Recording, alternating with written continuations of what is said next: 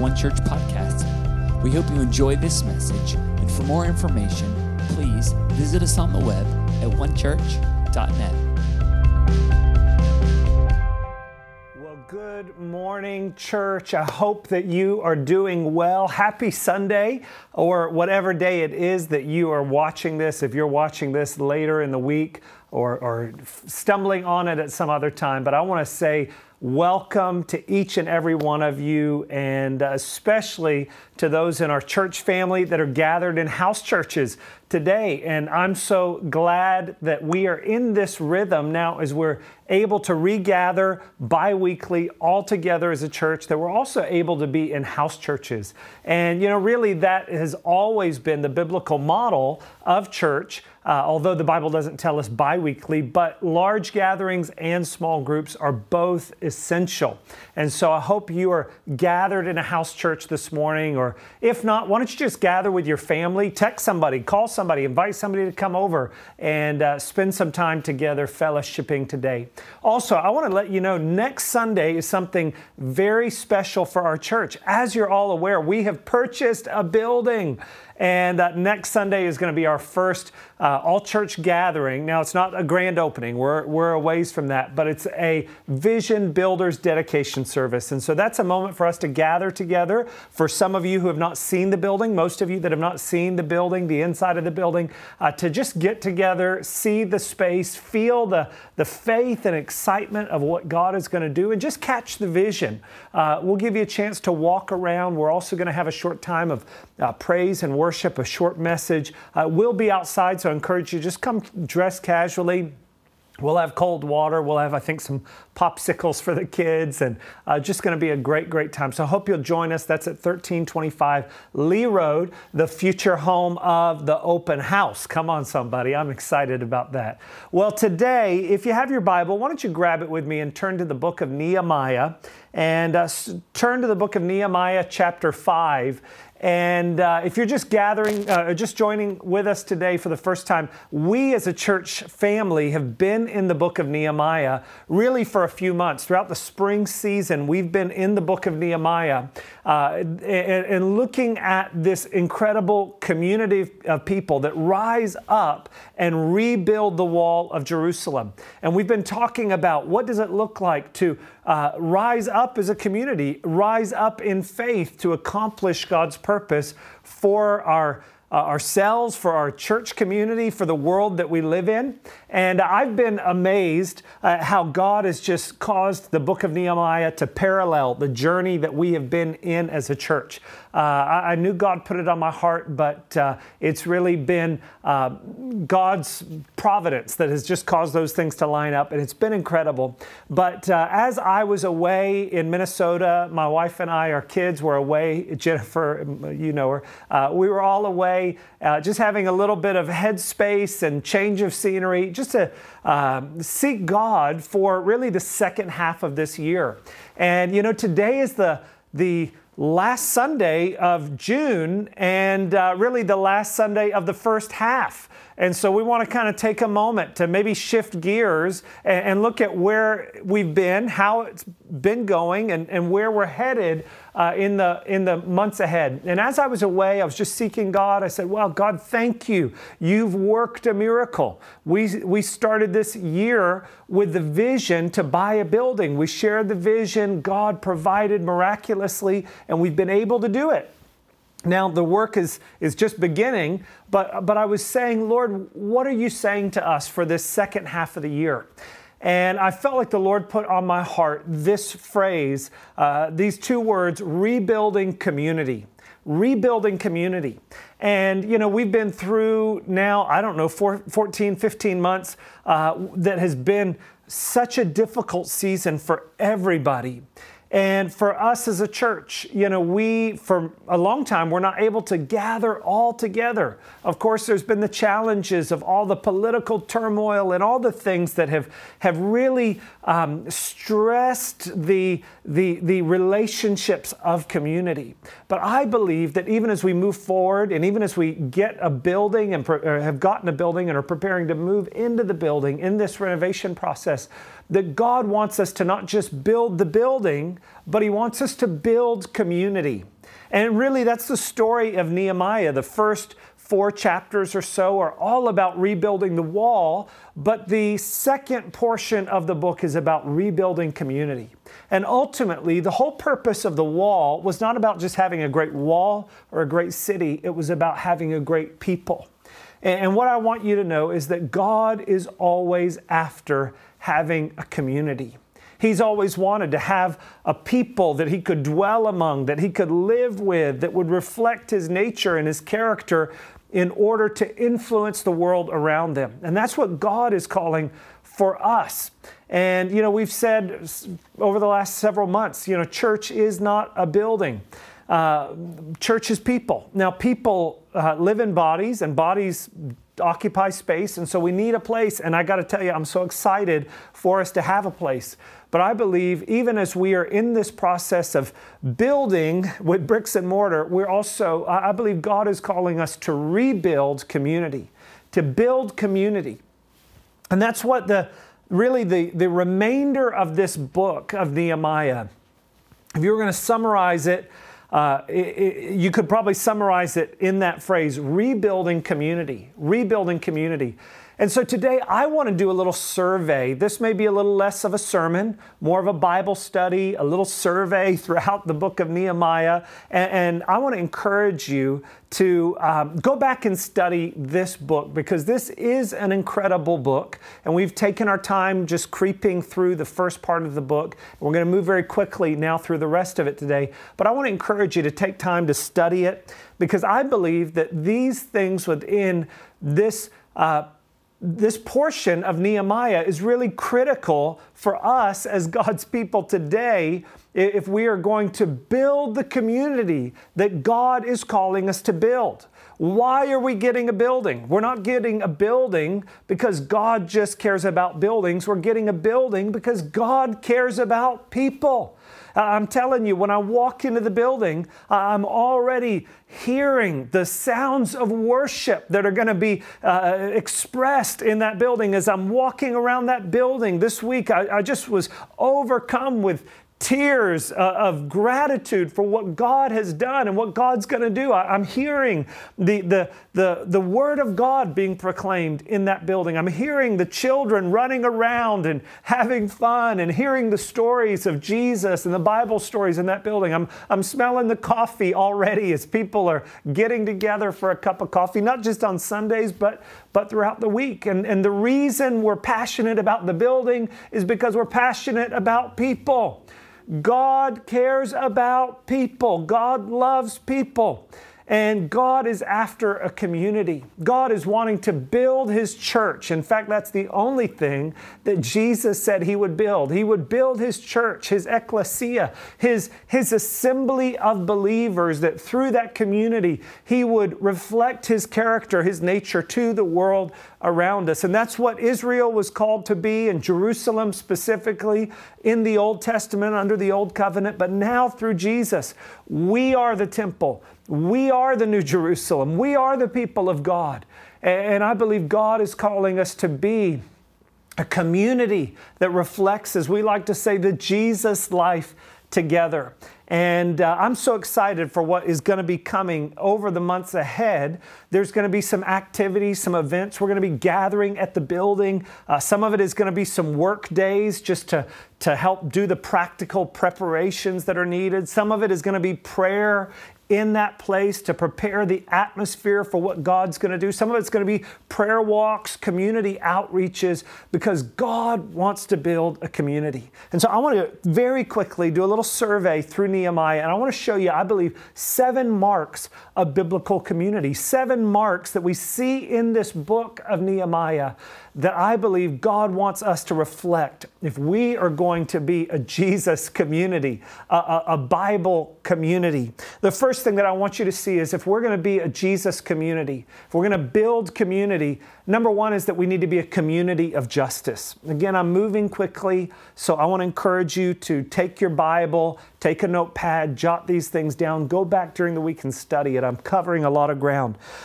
But you, in Nehemiah chapter 5, as soon as they are completing building the wall, we begin to see that there is injustice and oppression among God's people. And as I often say, where two or more are gathered, there's problems in the midst. Wherever you have people, you have problems. And that was true for Nehemiah, that was true for the Jewish people. And, and even among God's people, there was injustice and oppression. The, the rich people were oppressing the poor people with what we would call uh, predatory lending. They were lending money at, at exorbitant interest that became oppressive to God's people. And we see in Nehemiah chapter 5, verse 9, Nehemiah says this What you are doing is not good. Should you not walk in the fear of God because of the reproach of the nations, our enemies? In other words, hey, uh, think about what everybody else is saying. We're just like the world. We're doing the same thing that they're doing. We're greedy. We're oppressing one another. Don't you have the fear of God? He says. And then verse 10, he says, I also with my brethren and my servants am lending them money and grain. I'm guilty too. He says, Please let us stop this usury. It was unjust, it was unrighteous. And, you know, uh, in our world today, there's been, of course, conversation of the awareness of injustice, the awareness of injustice. And I know even uh, among each one of us, there's probably differing perspectives on those issues, but ultimately, what I believe we need to recognize is that justice is a God issue. Justice isn't a cultural issue, justice is a God issue. And so, if we're going to be a community that reflects Jesus, we need to be a community of justice a community of justice. And our justice, our definition of justice, cannot come from our party platform. I know in this day and age, even among the Supreme Court, there's often a split the liberals and the conservatives. And ultimately, we are not called to be liberal or conservative, we're called to be kingdom. And that means this that our definition of justice does not come from the world or our party platform, it comes from the Word of God. And he says, Don't you fear God?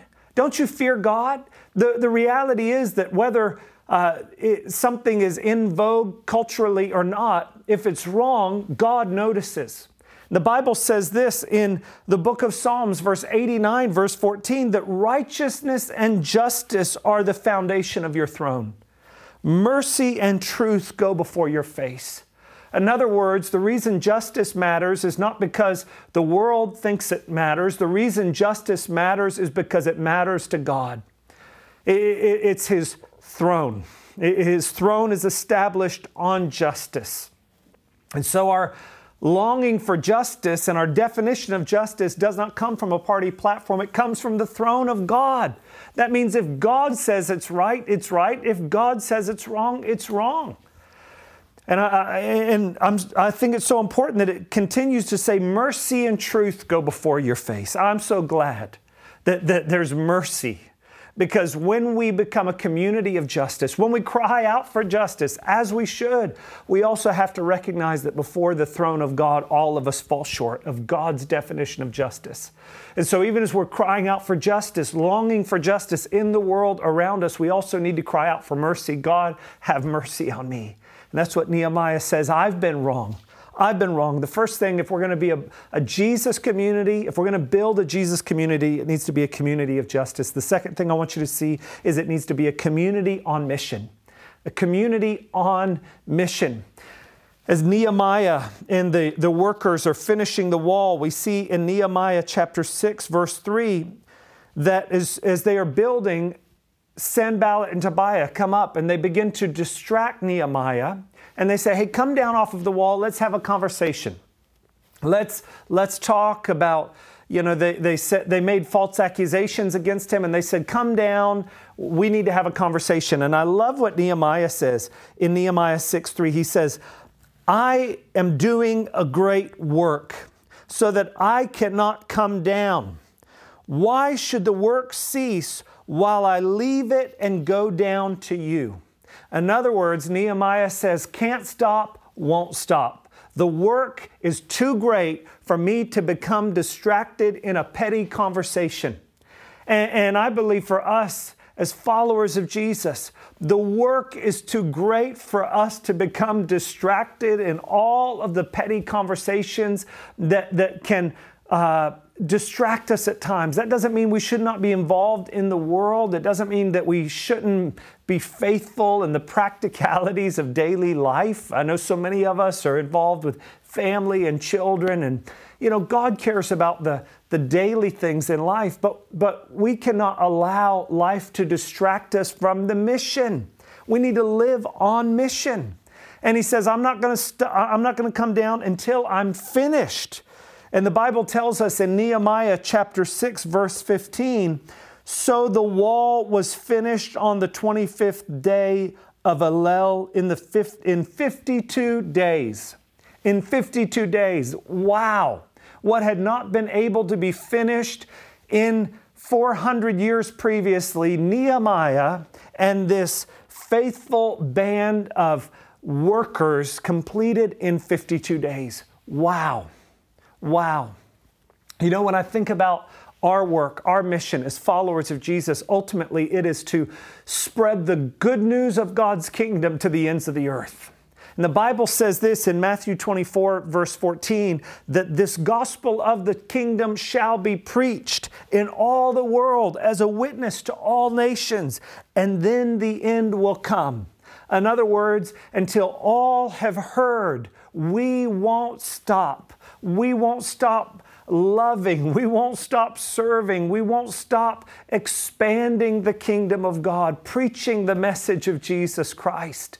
And missiologists will tell you today, people that study um, church and the expansion of the kingdom of God around the world, that for the first time in history, we have the potential in our lifetime to fulfill the Great Commission.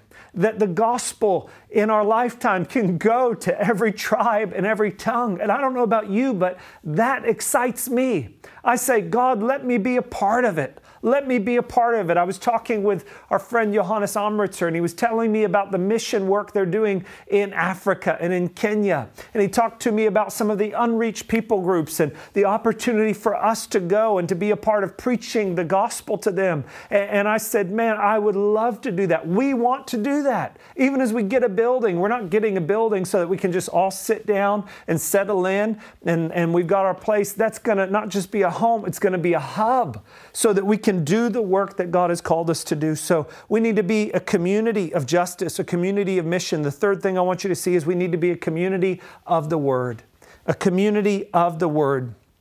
As they move back into Jerusalem, as the wall is completed, Chapter 7 gives us a listing of all of the people, all of the residents that have come back in. And the first thing they do, having come back into Jerusalem in Nehemiah chapter 8, is they brought out the book.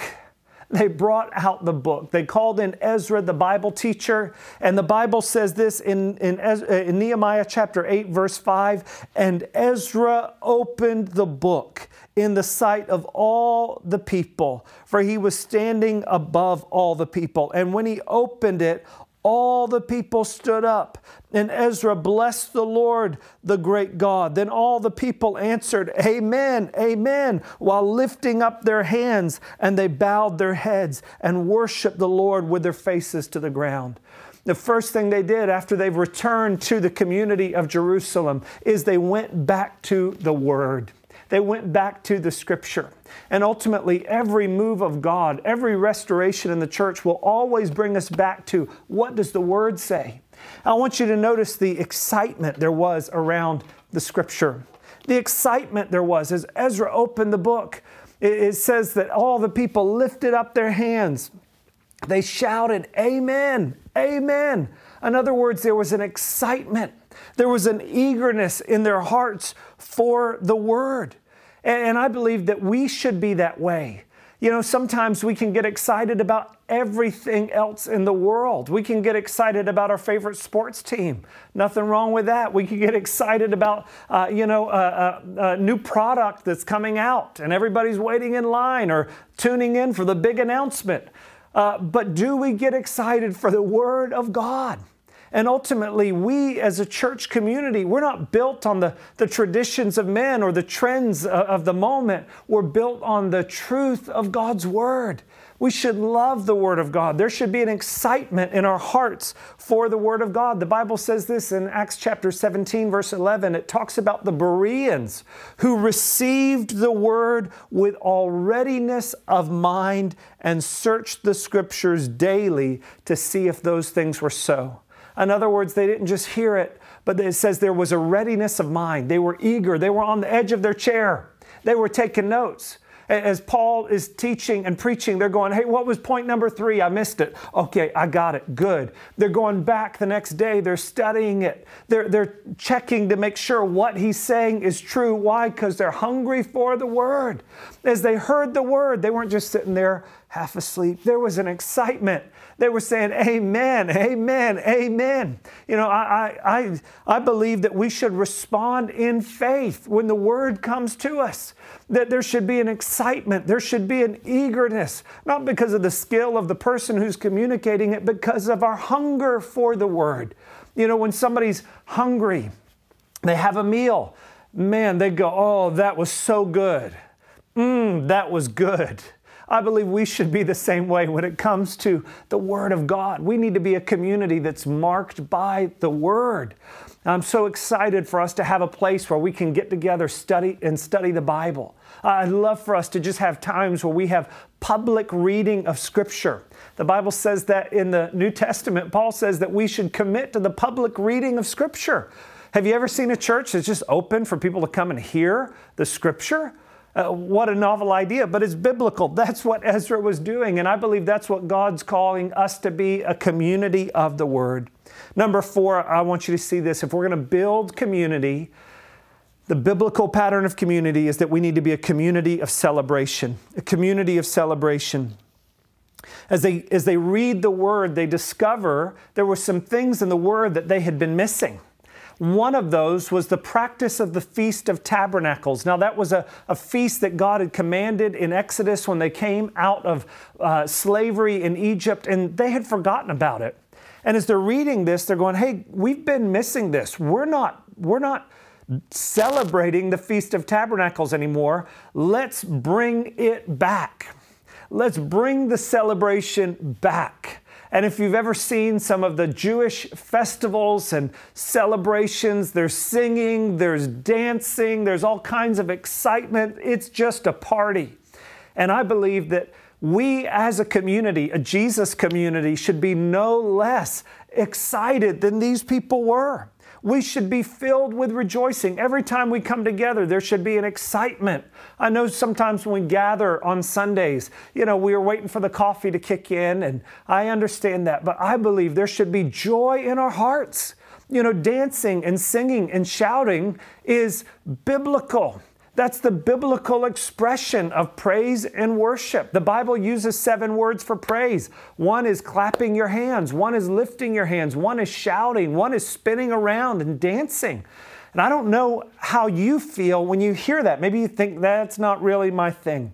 I have to tell you, I can relate. I am not a dancer.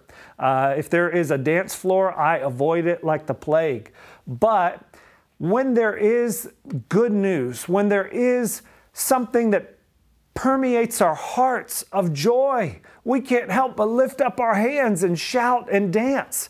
Watch at a baseball game or a football game when a touchdown is, is scored at a football game or a home run, a grand slam at a baseball game. It's the most natural thing in the world. People's hands go in the air. They begin dancing and celebrating. If they're going to celebrate a little baseball going over the fence, how much more should we celebrate the good news of what God has done for us? Like Israel, they were brought out of Egypt. We've been brought out of slavery to sin. We should be a community of celebration. Number five, not only should we be a community of celebration, but we should also be a community of confession. Community of confession. The Bible shows us in Nehemiah chapter 9 that after they reinstitute this Feast of Tabernacles, that they, they gather together and they begin to confess their sin. The Bible says in Nehemiah 9 2 that those of Israelite lineage separated themselves from the foreigners and stood and confessed their sins and, their iniqui- and the iniquities of their fathers. Now, you hear that and you may think, that's like the exact opposite. Celebration, now they're confessing all the things they've done wrong. Uh, I actually think that they go hand in hand because when we recognize the grace of God that frees us from our sin and causes us to, to be able to bring into the light the things that we've that, that we've kept in the darkness it's that same freedom that causes us to celebrate with joy and excitement all that god has done for us. You know we as a church need to be a community of confession. The bible says this in the book of james that we, James chapter 5, verse 16, that we're to confess our trespasses or our faults to one another and pray for one another that you may be healed. Now, the Bible says that if we confess our sin to God, He's faithful and just to forgive us our sins and cleanse us from all unrighteousness. So we confess to God and we're forgiven, but we confess to one another and we're healed. And, I believe that God wants us to not just be forgiven, He also wants us to be healed.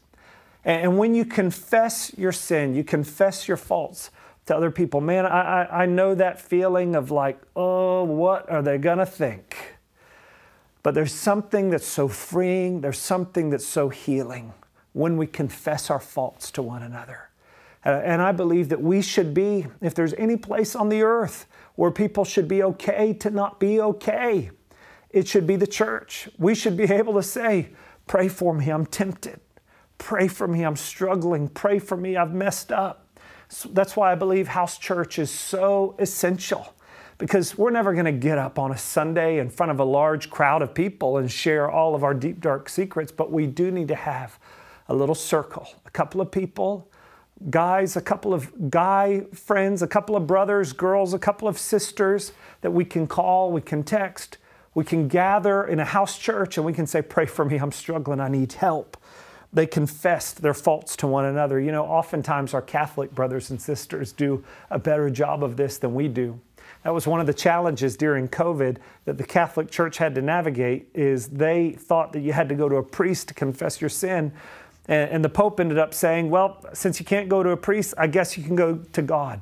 And that is true. We can all go to God, but we also need to go to one another. They confess their sins to one another. The sixth thing I want you to see is that they became a community of commitment. A community of commitment. As they confessed their sins to one another, they, they covenanted or recommitted to the covenant that God had given to them. And they actually signed this covenant commitment. The Bible says in Nehemiah chapter 9, verse 38, and because of all this, we make a sure covenant and write it. Our leaders, our Levites, and our priests seal it. In other words, we're, we're making it public. We're committed to this covenant that we're making before God and before one another. We're not just having a moment of excitement. We are committed to this. And I believe that every community ultimately is built on commitment. It's built on commitment. The Bible says in Acts chapter 2, verse 46, that they devoted themselves to the apostles' doctrine, to the breaking of bread, to prayer. They devoted themselves. In other words, they were committed. And I, I want to encourage you at this time when it's been so easy to disconnect from community, to recommit to community. You know, even as a church, we have membership. Now, that's not like you have a card and we need to see your membership card. What are we saying? Hey, like a family. Uh, I, I don't wonder who is a part of my family. I know I've got a wife and I've got four kids and I know the names of those kids. And I, as a father, bear a unique responsibility now, yes, to love everyone, but in particular to love my children. And the same is true for us as pastors and leaders. We bear a responsibility. We all bear responsibility to love everyone, but especially to love this community that we're a part of. And so we need to be a community of commitment. Sometimes it's easy to think, well, you know, I just want a community when it's convenient. Those of you that are married, if that's the way that we function in our marriage, just commitment when it's convenient, how would that go? Let me just tell you, it would not go well. Why? Because community relationship requires commitment. It requires showing up. It requires saying, you know, even at sometimes when I don't feel like it, I'm still going to be a part of it. And of course, there's moments for all of us that we need space, we need a change of pace, but ultimately, commitment will never be, or community will never be built through convenience. It's built through commitment. And they were writing down, let's put our names down. We are committing to this. Not only that, but then they were assigned places where they were living. Sometimes we love the idea of community, but they had to work it out in the context of uh, even their neighborhood. And sometimes we love the idea of community. I just don't love the neighbor beside me. I love the idea of loving my neighbor as long as it's not that guy or that woman. But there is a commitment that has to come. And out of that commitment flows the feelings. You know, it's been said right actions or right feelings follow right actions. When we commit and we say, I'm a part of this community, even if I get offended, even if there's challenges, I'm committed to this community. I believe a beautiful community is birthed. So we need to be a community of commitment. And the last thing I want you to see is that they became a community of service. A community of service. I, am moving very quickly through this whole book of Nehemiah, but we see in Nehemiah chapter 12, as the word of God was read, as they confessed their sin, as they recommitted to the covenant, that they also reinstituted worship. They reinstituted ministry. As a part of this corporate communal worship, every person had a part to play. Every person had a place of serving and of ministry. The Bible says this in Nehemiah chapter 12, verse 24. It says, or in verse 25, it says, the gatekeepers were keeping watch at the storerooms of the gates. Verse 29 says the singers had built villages for themselves all around Jerusalem. It goes on to say in verse 31 that there was two large thanksgiving choirs. In verse 44 it says that there were some who were appointed over the rooms of the storehouse for the offerings and the first fruits and the tithes. In other words, there were some that were that were gatekeepers that were welcoming people into the city and managing the comings and goings. There were others that were musicians, there were others that were in the thanksgiving choir. There was others that were receiving the tithes and the offerings offerings and managing those. It goes on to say that there were others who were treasurers. In other words, everybody had a job. Everybody had a job. And, and I don't know if you're aware of this, but community is work. Community is work. If you're in a family, uh, there is work. And, and, I know that there's times where we all need to just receive. And in church, it's true. There's times that you may need to sit and receive when you're hurt, Maybe you're going through a difficult circumstance, or maybe for those that are just young in their faith and, and you know, they're not um, as, as uh, understanding of the responsibility that we're all called to bear. But biblically, every single one of us is called to ministry. And, and yes, there is differing roles. There's leaders and elders and pastors and all of the fivefold gifts that the Bible lists, but Ephesians chapter 4, verse 12 said that it is for the equipping of the saints for the work of ministry. The work of ministry. Ministry is work because family and community requires work. You know, in, in my house, there's the work of who's going to unload the dishwasher, who's going to mow the lawn, who's going to vacuum the floor. That's not why we exist, but it's a part of life. And the same is true in the church, that there's all kinds of responsibilities. And, and, the reality is that God has aligned your gifting with a need in the body. And so there's some that are called to be musicians and they're gifted musically. There's others that are called to gifts of leadership, and they've got that gift to be able to rally people towards the cause. Every single one of us has been given a gift, but it's not just for our own enjoyment. It, the Bible says it's for the work of ministry, for the edifying or the building up of the church, the community. And so God wants us to use our gifts practically speaking, within our church community. Each one of us has a part to play. If you're not serving in an area of ministry, uh, in the months ahead, we're going to be sharing more about the opportunities for you to be a part through serving.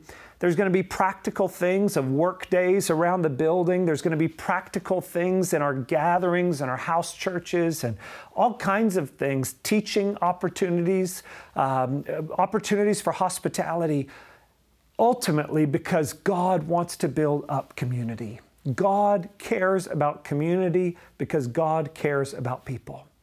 As we come to the end of this book, I believe that what God is imparting into us through Nehemiah is that God loves us. And God has promised that He will build His church, He will build His community, and the gates of hell will not prevail against it. Over the last 14, 15 months, it's felt in many ways like all hell has come against us. And what a testimony that today there are people gathered in homes. Next Sunday, we're going to gather together. And I want you to know that God is building His church. The gates of hell will not prevail against it. And through Jesus Christ, the best is yet to come. So I want to encourage you today. Maybe you need to take this scripture. Maybe you need to take some time to meditate through. Is there an area that you are neglecting to build a healthy community that God is calling us to build? I'm so excited for what God is going to do. Can I pray for you today? Father, I thank you for every person under the sound of my voice, every person that is under my care, our care pastorally, who's a part of our church family and community. And God, we thank you for all that you have done over these last 15 months, God, that you have been faithful. Father, thank you even now that you have provided a building for us.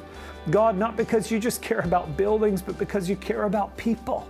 And Father, thank you for what you're going to do in the lives of our church family, in the lives of our community around us. Father, we pray that we would be people that care about what you care about. God, that we would be a community gathered around the person of Jesus, gathered around your word, gathered around your mission and your kingdom. And Father, we thank you, Lord, that as we do, your kingdom will come, your will will be done in Orlando as it is in heaven, we pray. We thank you for it in Jesus' name. Amen. Amen. Well, God bless you.